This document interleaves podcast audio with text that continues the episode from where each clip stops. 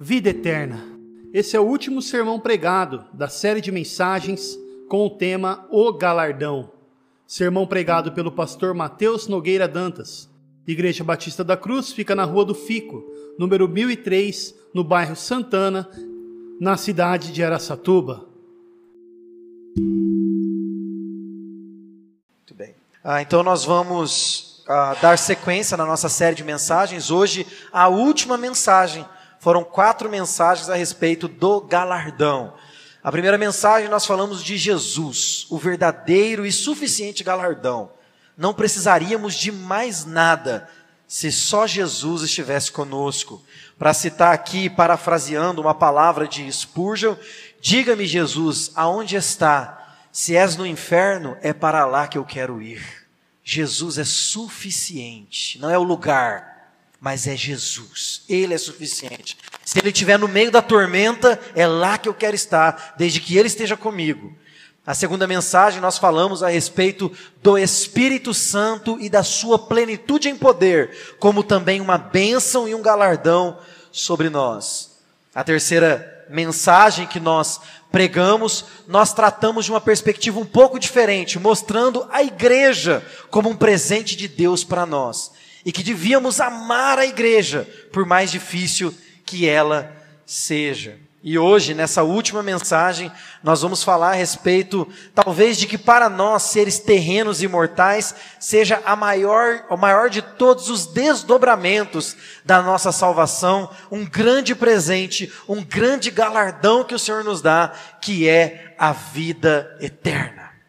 O céu, o paraíso, a eternidade novos céus e nova terra, aonde não haverá mais choro, não haverá mais lágrimas, porque as primeiras coisas se passaram e eis que tudo se fez novo. Esse lugar de bem-aventurança, de delícias perpétuas, de prazeres indizíveis, é o que nos aguarda na eternidade. Para isso, então, peço que, se você fechou, abra sua Bíblia no Salmo de número 16. Nós já lemos alguns versos no começo do culto e agora então nós vamos ler ele todo. Do verso 1, pode ficar sentado mesmo, do verso 1 ao verso 11. Diz assim a palavra do Senhor. Salmo de número 16, do verso 1 ao verso 11. Diz assim a palavra do Senhor: Protege-me, ó Deus, porque em ti me refugio. Digo ao Senhor: Tu és o meu Senhor, além de ti não tenho outro bem. Quanto aos escolhidos que estão na terra, são os, ilustres, nos quais está todo o meu prazer. Os que escolhem outros deuses terão as dores multiplicadas. Não oferecerei seus sacrifícios de sangue, nem meus lábios pronunciarão seu nome. Senhor, tu és a porção da minha herança, do meu cálice. És tu quem garante o meu destino meu quinhão caiu em lugares agradáveis. Sim, fiquei com uma bela herança. Bendigo o Senhor que me aconselha, pois até durante a noite meu coração me ensina. Senhor, tenho o Senhor diante de mim, não serei abalado, porque Ele está ao meu lado direito. Por isso, meu coração se alegra e meu espírito se regozija até mesmo meu corpo habitará seguro, pois não deixará a minha vida no túmulo, nem permitirá que o teu santo sofra deterioração.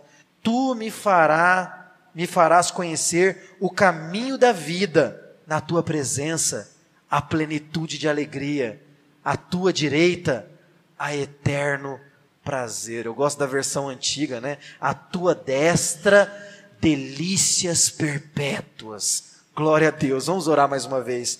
Pai de amor, Deus eterno, nós estamos aqui por causa do Senhor, mas Deus, nós precisamos ouvir a tua voz. Se o Senhor não falar conosco, não nos alimentar através da Sua palavra, sairemos daqui sentindo que está faltando algo. Mas nessa noite, Senhor, nos dá um terreno plano para caminhar, alivia as dores, alivia o sofrimento, alivia o cansaço. Mostra-nos, ó Deus, a tua beleza. Mostra-nos, Senhor, a tua graça por meio da tua palavra, em nome de Jesus. Amém e amém. Glória a Deus. Irmãos, nós vamos falar, como eu disse, a respeito de um tema que não está em alta, um tema que não está na moda, um tema, por assim dizer, uma pregação e uma mensagem que está em extinção. Se fosse um animal, é um animal em extinção. Não é uma mensagem, mas é uma mensagem em extinção. Pouco se fala sobre a eternidade. Sabe por quê? Porque nós, muitas vezes, eu estou generalizando aqui, falando de um modo geral, queremos as bem-aventuranças e os prazeres e as delícias aqui e agora. Somos imediatistas e esperamos que de alguma maneira Deus faça aqui e agora acontecer uma mensagem que fala para mim que é depois da morte ou depois da vinda de Jesus, não me aquece o coração, não me enche de motivos de alegria. Mas a palavra de Deus é muito clara para nós. Embora de alguma maneira a gente possa experimentar da bondade de Deus aqui na terra, das bem-aventuranças dele aqui na terra, nós não somos daqui. Jesus, quando ascendeu aos céus, enquanto subia, os seus discípulos olhavam para ele fitos, vendo Jesus voar, e aqui já uma palavra maravilhosa para nós, porque diz a palavra de Deus que nós vamos ter um corpo semelhante ao que Cristo tem hoje. Diz a palavra que ele foi subindo, foi voando. Ah, Senhor, será que eu vou voar? Que coisa maravilhosa. A verdade, irmãos, é que a palavra de Deus não diz que a gente vai voar, mas ela diz que a gente vai ter um corpo parecido com o que Cristo tem hoje. E ele vai subindo aos céus. E os discípulos olhando, fitos, olhando fitamente, fixos na subida de Jesus, vão vendo ele passar pelas nuvens e subindo, cada vez ficando menor e distante. De repente, um anjo precisa aparecer e falar para eles: O que, que vocês estão olhando? Esse mesmo que vocês estão vendo subindo, ele virá ao encontro de vocês. E antes de Jesus subir, ele dá uma palavra maravilhosa para os seus discípulos. Ele diz assim: Eu vou para o Pai e vos prepararei morada. Nossa morada não é aqui. Estamos de passagem. Há novos céus e nova terra nos aguardando. Onde não haverá mais dor, onde não haverá mais lágrimas. Ah, irmãos, essa palavra devia encher sua boca como de um mel doce porque esse talvez seja para nós o maior de todos os galardões. E a grande pergunta que não quer calar quando nós falamos de eternidade é o que é a eternidade? João, o evangelista, vai nos dizer, ele diz assim: e a vida eterna é isto, que conheçamos a Ti, o único Deus verdadeiro, e ao Teu Filho, nosso Senhor Jesus Cristo. Vida eterna é estar com Ele, andar com Ele, conhecer a Ele, irmãos, não se engane. Se a vontade sua de estar no céu é porque lá o chão vai ser de ouro, os rios de brilhante, as árvores, você vai se acostumar com isso. O texto sagrado nos dá essa imagem, não para dizer que, nossa, ouro vai ter no chão, então eu vou pegar esse ouro e vou vender, não, mas para nos dizer que aquilo que nós damos valor aqui agora é nada lá, nós vamos usar de asfalto não tem valor, porque o valor não está no ter, mas está no ser. E sabe o que somos? Somos filhos do Altíssimo. E Ele está preparando para nós morada. Todo sofrimento, toda dor, toda angústia é nada diante da revelação da palavra de Deus. O salmista sabia disso. Olhe para o texto. Ele pede proteção no versículo 1, no versículo 2, ele diz que não tem outro bem a não ser o Senhor. No versículo 3 ele diz: Olha, os escolhidos, eles têm a Ti como Senhor, e o Senhor é o seu bem, e eles estão na terra e são ilustres, e são o meu prazer. No versículo 4 ele vai dizer: Nós, aqueles que escolhem outros deuses, estão perdidos. Sua dor será terrível e multiplicada. No versículo 5 ele diz: O Senhor é a minha herança. Ele sabe do que ele está falando. Você sabe que ah, há uma certa injustiça para aquele que é vocacionado para o ministério. Uma certa injustiça. Mas essa justiça ela está na perspectiva do homem, não na perspectiva de Deus. quando as tribos, as doze tribos, dez filhos de Jacó e os outros dois filhos de José, que foram adotados por Jacó, chegam na terra prometida, as doze tribos, diz a palavra de Deus que todo mundo recebe parte na terra, menos os levitas. Todo mundo recebe parte da terra. Toma aqui, esse pedaço é seu, Judá. E assim foi distribuindo. Mas quando chega na vez dos levitas, o Senhor diz assim: vocês não vão ter terra. Mas meu irmão, era eles que carregavam a glória de Deus. Mas meu irmão, era eles que carregavam a arca da aliança. É eles que montavam a tenda, desmonta a tenda, monta a tenda, desmonta a tenda. É eles que faziam sacrifício. E o Senhor diz: Olha, sabe que de uma coisa? Eu não vou dar terra aqui para vocês, não. Eu vou dar a mim mesmo. Eu serei a vossa herança. Deus é a nossa herança, a vida eterna é isto. Mas como eu disse, é uma mensagem meia que caiu no desuso.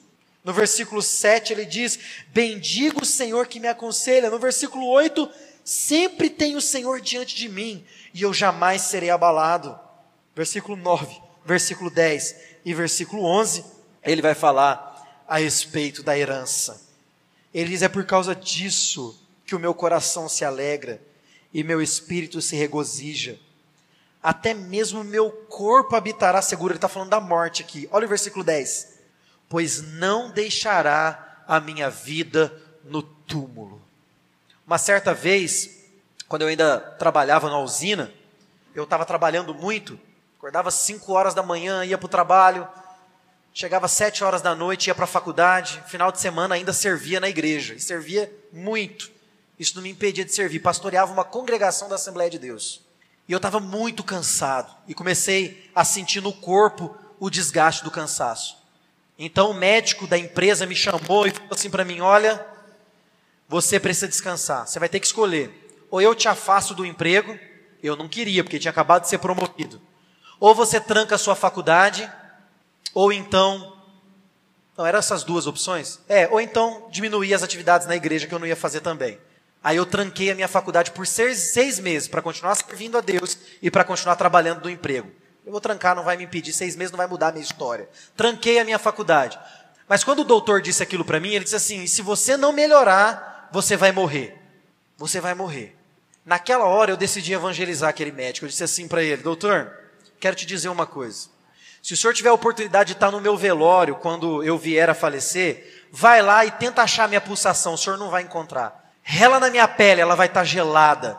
Todo mundo vai estar chorando a minha morte, prova provavelmente quase todos.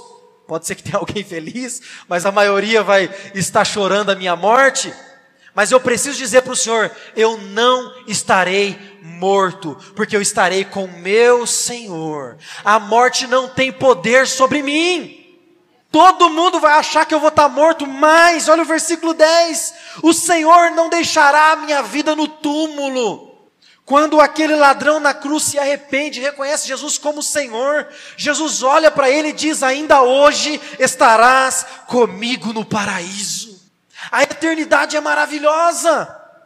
Versículo 11, ele diz: Tu me farás conhecer o caminho da vida, na tua presença a plenitude de alegria, à tua direita a eterno prazer. Perceba, ele não pensa assim, bom, eu não vou ficar no túmulo, o Senhor vai me ressuscitar, eu vou viver eternamente com Jesus. O ladrão na cruz foi a sua parte imaterial espiritual ter com Jesus no paraíso, esperando a segunda vinda de Cristo, onde os mortos ressuscitarão e os que tiverem vivos encontrarão com ele nos ares, e ele virá para julgar homens e mulheres, pequenos e grandes, de toda raça, de toda língua e de toda tribo.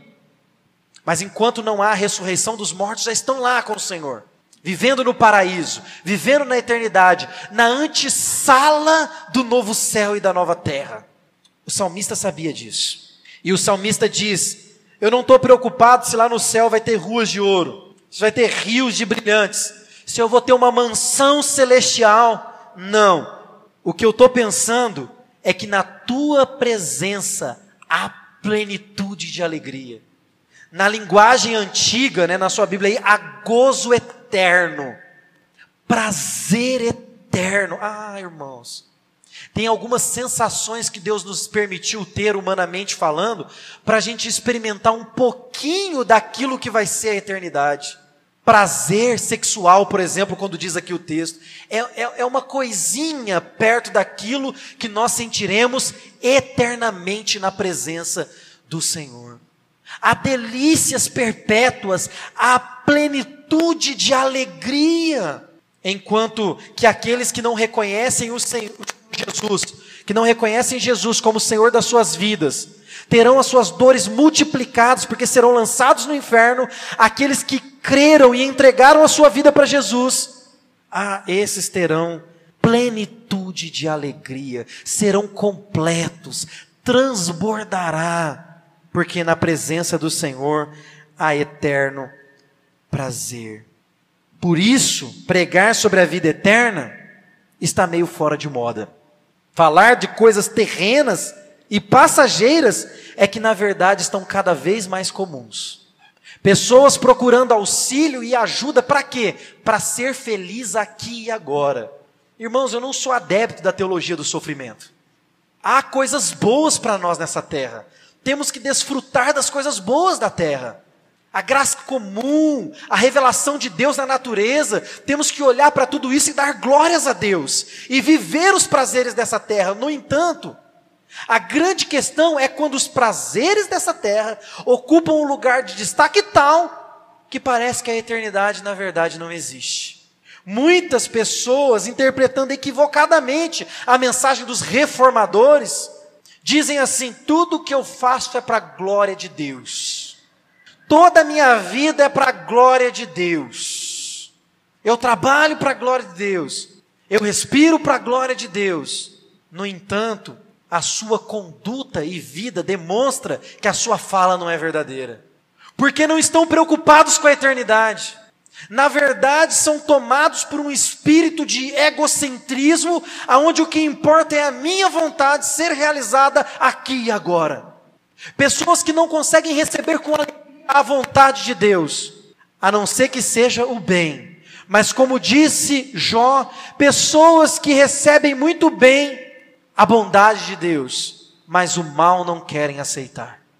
A verdade, irmãos, é que a vontade de Deus é boa, é perfeita e agradável.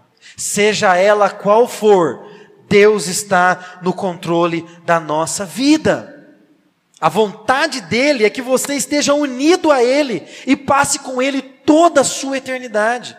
Os versos que nós lemos aqui nos mostra que na presença dele, na eternidade, há alegria e prazer eterno. Mas para nós identificarmos se estamos realmente ligados à vontade de Deus, eu quero propor para vocês aqui três perguntas que a própria palavra de Deus responde. A primeira pergunta: o quanto você tem pensado na eternidade? Se você não fechou a sua Bíblia, abra em Colossenses. Colossenses capítulo 3. O quanto você tem meditado a respeito das coisas lá do alto. O quanto o seu coração tem batido mais forte imaginando o dia em que você verá o teu rei face a face. O quanto seu coração está desesperado gritando: Maranata, vem logo, Senhor Jesus. Essa é a primeira pergunta. Olha o que diz aí Colossenses capítulo 3, versículo 1 e versículo 2. Já que fostes ressuscitado com Cristo, buscai as coisas lá do alto de cima, onde Cristo está sentado à direita de Deus. Pensai nas coisas lá do alto, nas coisas de cima, e não nas questão ou que são da terra. Se você é salvo e tem o Espírito Santo, irmãos, você tem que pensar nas coisas lá do alto. Quando eu olho para trás e me arrependo do meu passado, quando eu olho o meu presente e não está do jeito que eu quero, eu preciso olhar para o prêmio, para o alvo, para o prêmio da soberana vocação que está em Cristo Jesus. Apóstolo Pedro vai dizer que o que nos aguarda e o que nos espera é uma coroa de glória, imarcessível, não pode murchar. As flores murcham, a natureza murcha, você está murchando, está ficando velho. Mas o que Deus tem preparado para mim e para você não murcha, é imarcessível, é incorruptível, não pode se corromper, não pode ser destruído, não pode ser manchado pelo pecado. O quanto você tem ocupado a sua mente com essas coisas? O que Deus tem guardado e reservado para nós é indizível, segundo o apóstolo Pedro. Sabe o que significa indizível? Não pode ser pronunciado. O apóstolo Paulo, quando tem uma experiência é, com, com Deus, em que Deus o leva até o terceiro céu, ele diz assim: eu, eu vi coisas que para o homem são impronunciáveis, inefáveis, não cabe nem no pensamento. A palavra de Deus diz que aquilo que o Senhor tem preparado para nós não subiu no coração do homem, homem nenhum pensou, nem olhos viram, nem ouvidos ouviram. A minha herança é o Senhor. Quando o mundo parece estar desmoronando, quando o chão parece estar abrindo diante de mim, o meu lugar é aos pés do meu Jesus. Quando as dores do mundo me oprimem, quando os meus pecados me entristecem, o meu lugar é nos pés de Jesus, porque diante dele há prazeres eternos. O quanto você tem pensado, olha que galardão, olha que prêmio, olha que alegria o que Ele tem preparado para nós. Pensai nas coisas lá do alto e não nas coisas aqui da terra. Esse é um alerta. O quanto você tem pensado na eternidade. A gente se acostuma com as coisas, irmãos. Eu conheço algumas pessoas que trabalham na área da saúde, até estava conversando esses dias sobre isso. Conheço médicos, enfermeiros, conheci recentemente um que trabalhou de coveiro, de coveiro não, né, de preparar corpo. Essas pessoas, quando você conversa com ela, falam, ah, no começo era meio difícil, era meio ruim, era meio estranho, mas depois eu me acostumei. Pega o corpo, corta o corpo, faz isso, faz aquilo com o corpo. É normal. A gente se acostuma até com isso. Muitas vezes estamos acostumados a ouvir, ah, o céu, a eternidade, Jesus vai vir. Irmão, essa é a mensagem mais poderosa do mundo. O quanto você tem pensado nisso? O inferno não pode chegar até você, a morte não pode te prender, os demônios não podem te tocar, as dores do mundo vão passar, porque o Senhor está preparando para nós morada, viveremos eternamente. Isso é maravilhoso, isso é grandioso, isso tem que fazer o nosso coração se encher de alegria. Pensai nas coisas do alto. A segunda pergunta que eu quero fazer para você: quando você toma uma decisão, qualquer decisão na sua vida, por acaso você pensa na repercussão que isso trará sobre a sua vida eterna? Abre sua Bíblia em 2 Coríntios, capítulo 13, versos 5 e verso 6. Você vai tomar uma decisão, você pensa na vida eterna ou você pensa só no aqui e no agora? Quantas pessoas têm caído no erro de ficar olhando só para o aqui e agora e estão perdendo a eternidade? As decisões que você toma na vida, por acaso, você pensa na repercussão que isso terá na vida eterna? 2 Coríntios capítulo 13, verso 5, verso 6 diz assim: Examinai a vós mesmo para ver se estáis na fé, provai a vós mesmo, ou seja, coloque você à prova. Ou não reconheceis que Jesus Cristo está em vós, a não ser que já estejais reprovados. Mas espero que reconheçais que nós não fomos reprovados. Sabe o que o apóstolo Paulo está dizendo aqui? Seu coração é enganoso. Toda decisão que você tomar, toda atitude que você pensa na sua mente, você precisa testar seu coração, porque a palavra de Deus diz que mais enganoso do que todas as coisas é o seu coração. Coloque-se à prova. Será que eu estou tomando essa atitude pela motivação certa? Será que se eu fizer isso, Deus vai se agradar? Quantas pessoas eu já conversei querendo, por exemplo, se divorciar, e eu dizia para elas: é essa a vontade de Deus para a sua vida? Quantas pessoas já me procuraram, às vezes, para sair aqui da igreja, falaram: eu vou procurar outra igreja para congregar. A minha pergunta é sempre a mesma: é essa a vontade de Deus para a sua vida? É Deus que está mandando você fazer isso? Quantas pessoas, ah, eu vou mudar de emprego, eu vou fazer aquilo. Vamos orar, é isso que Deus tem para você? Você tem pensado na repercussão que as suas decisões têm para a sua vida eterna ou só está pensando no aqui e no agora? Porque o pecado, irmãos, ele é um banquete. Sabe aqueles restaurantes caros que você vai, aí você, não sei se você sabe, eu não sei, eu estou falando de ouvir falar, tá? Porque eu nunca fiz isso. Você vai num restaurante caro, vamos pegar lá os famosos, né? Vai lá no Jacan, é Jacan? O francês, é francês? Jacan. Tá lá na Bandeirante, Masterchef, Jacan, ou no Fogaça, lá no Rio de Janeiro. Fiquei morrendo de vontade de ir lá no, no Sal, no Sal. Passei na frente, assim, a cara, uá! Você vai lá, aí você entra no restaurante, é bem atendido, coloca uma cadeira para você e você se sente o rei naquele momento. E você pega o cardápio, não tem nem preço, porque quem vai lá não está preocupado com preço. Aí você fala só, me traga esse prato aqui. Parece que está falando em línguas. Lemalamono. Inventei, tá? Isso aqui. Línguas estranhas aqui. Lemanamono. Aí chega lá, é um negocinho desse tamanho aqui. Você paga 500, 200, 300 num negocinho desse tamanho. Come. Ai, que delícia. Tô até. Hum, hum. Acabou. Foi-se embora 200, 300 reais. Quatro garfada. Esse é o pecado. Parece bom, parece gostoso, parece adorável, mas você está pensando nos desdobramentos disso para a sua vida eterna? Quando você toma uma decisão, você pensa nisso? Essa é a segunda pergunta. A terceira pergunta: você se preocupa em como deveria viver ou quais atitudes deveria ter para acumular tesouro no céu? No céu. Abra sua Bíblia em Mateus, Evangelho segundo Mateus, capítulo 6. Evangelho segundo Mateus, capítulo 6, verso 19. Você se preocupa em como deveria viver ou quais atitudes deveria ter para acumular tesouro no céu? Olha o que diz a palavra de Deus em Evangelho de Mateus, capítulo 6, verso 19. Não ajunteis tesouro na terra onde a traça e a ferrugem os consomem, e os ladrões invadem e roubam, mas ajuntais tesouro no céu, onde nem a traça nem a ferrugem os consomem, e os ladrões não invadem nem roubam.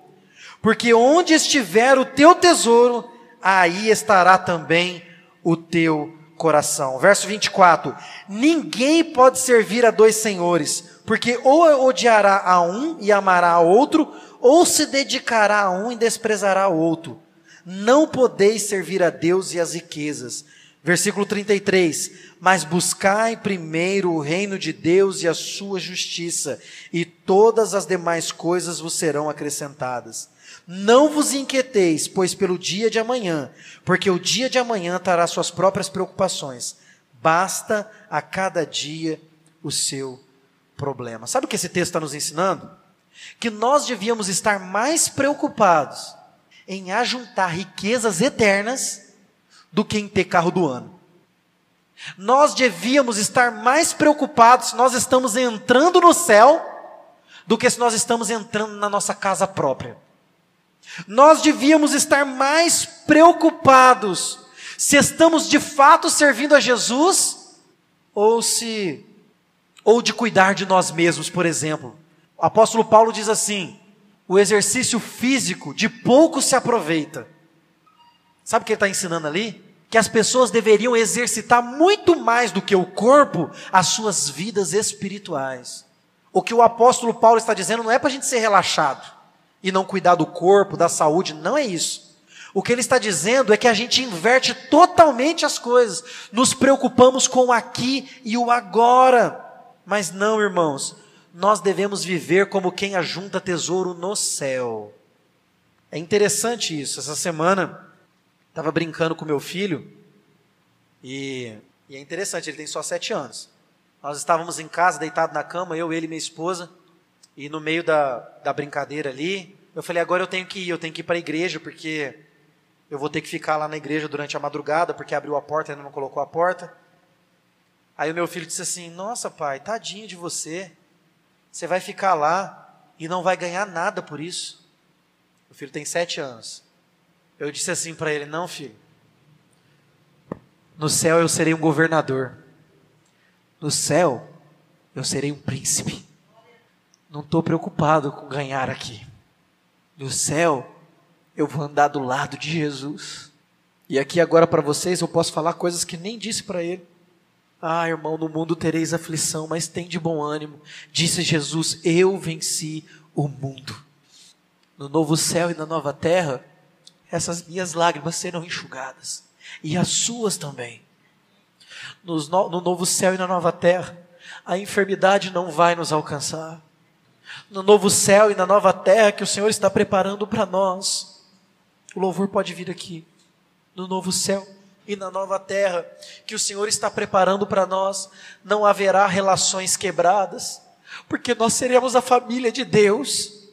Não haverá maus, mal entendidos, não haverá divisão entre nós, porque nós seremos a família de Deus. Nós vamos poder bater no peito e dizer: cheguei em casa, cheguei na casa do meu pai. Só que sabe o que acontece conosco? Muitas vezes nós somos os filhos pródigos. Queremos a nossa herança aqui e agora para ir viver aqui no mundo.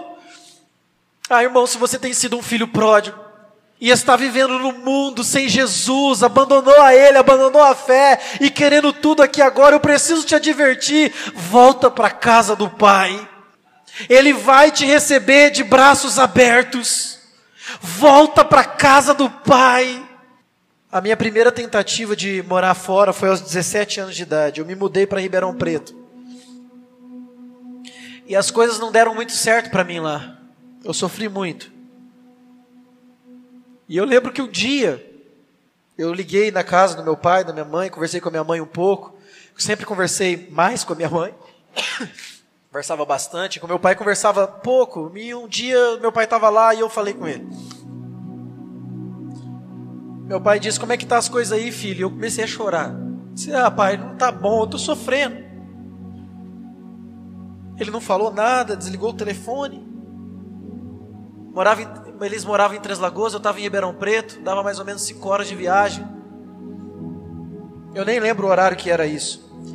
Eu só lembro que mais ou menos seis horas depois o meu pai estava lá em Ribeirão Preto. E ele disse: Eu vim te buscar. Eu estava trabalhando, irmãos, tinha um emprego. Estava numa casa lá. Ele falou: Não, você não fica mais aqui, você é meu filho, você vai voltar para casa. E eu voltei para casa, porque eu tinha para onde voltar. Irmãos, Deus está dizendo isso para você hoje. Está difícil, está sofrendo, está complicado. As coisas às vezes não saem como você quer. Você tem um lar, você tem um pai.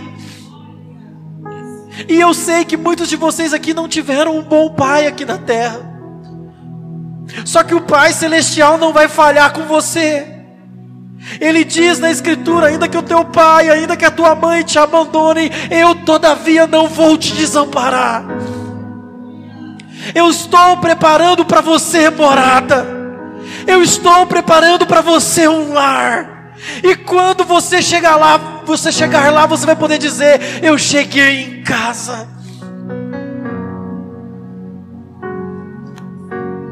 Diz a história dos missionários.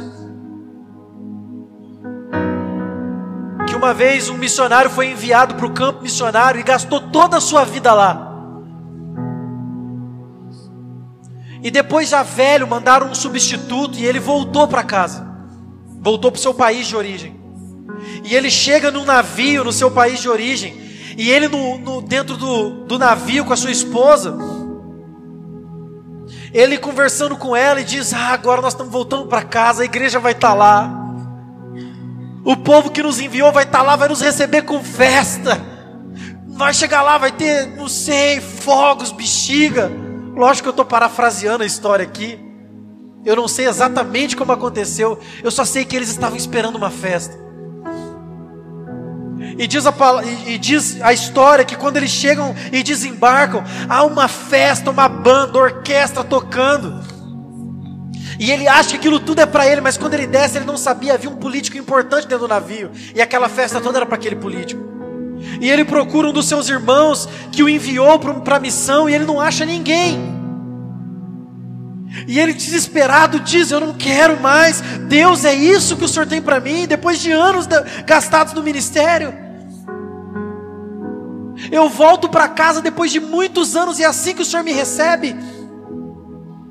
Diz a história que a sua esposa olha para ele e diz assim: Você ainda não chegou em casa. O Senhor manda te dizer que você ainda não chegou em casa. A festa não é aqui. Irmãos, há coisas boas para nós aqui na terra, mas muito maiores na eternidade. Você só tem uma vida para viver para Jesus aqui nessa terra, então vive intensamente. Irmãos, se eu morresse hoje, eu diria, como o apóstolo Paulo: Olha, eu combati o bom combate, eu guardei a fé, eu fiz o que Deus me mandou fazer, e você, o que você tem para dizer para Jesus se ele voltar hoje? Ah, eu vou gastar os melhores anos da minha vida servindo a Jesus. Ah, eu vou gastar os melhores anos da minha vida servindo a igreja. Ah, eu vou gastar os melhores anos da minha vida servindo aos meus irmãos. E se nenhum valor eu alcançar aqui nessa terra, não tem problema, porque a minha morada está à destra do Pai. É lá, é com Ele é a vida eterna. O maior de todos os galardões para nós que somos seres mortais é que da destra dele há delícias perpétuas, na presença dele há alegria plena. É o que o Senhor tem para mim, é o que o Senhor tem para você. Não desista, persevere até o fim, em nome de Jesus, porque o que nos aguarda, nem olhos viram, nem ouvidos ouviram, nem subiu ao coração dos homens. É o que o Senhor tem preparado para nós. Vamos ficar de pé.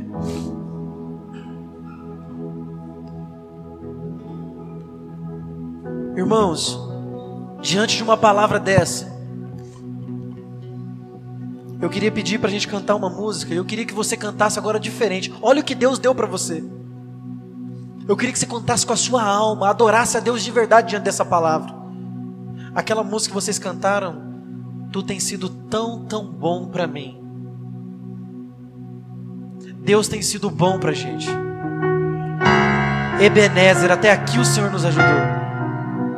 Cante com a sua alma, cante com o seu coração. Deus tem sido bom com você. E por mais difícil que seja o aqui e o agora, a eternidade nos aguarda. Cante, adore a Ele.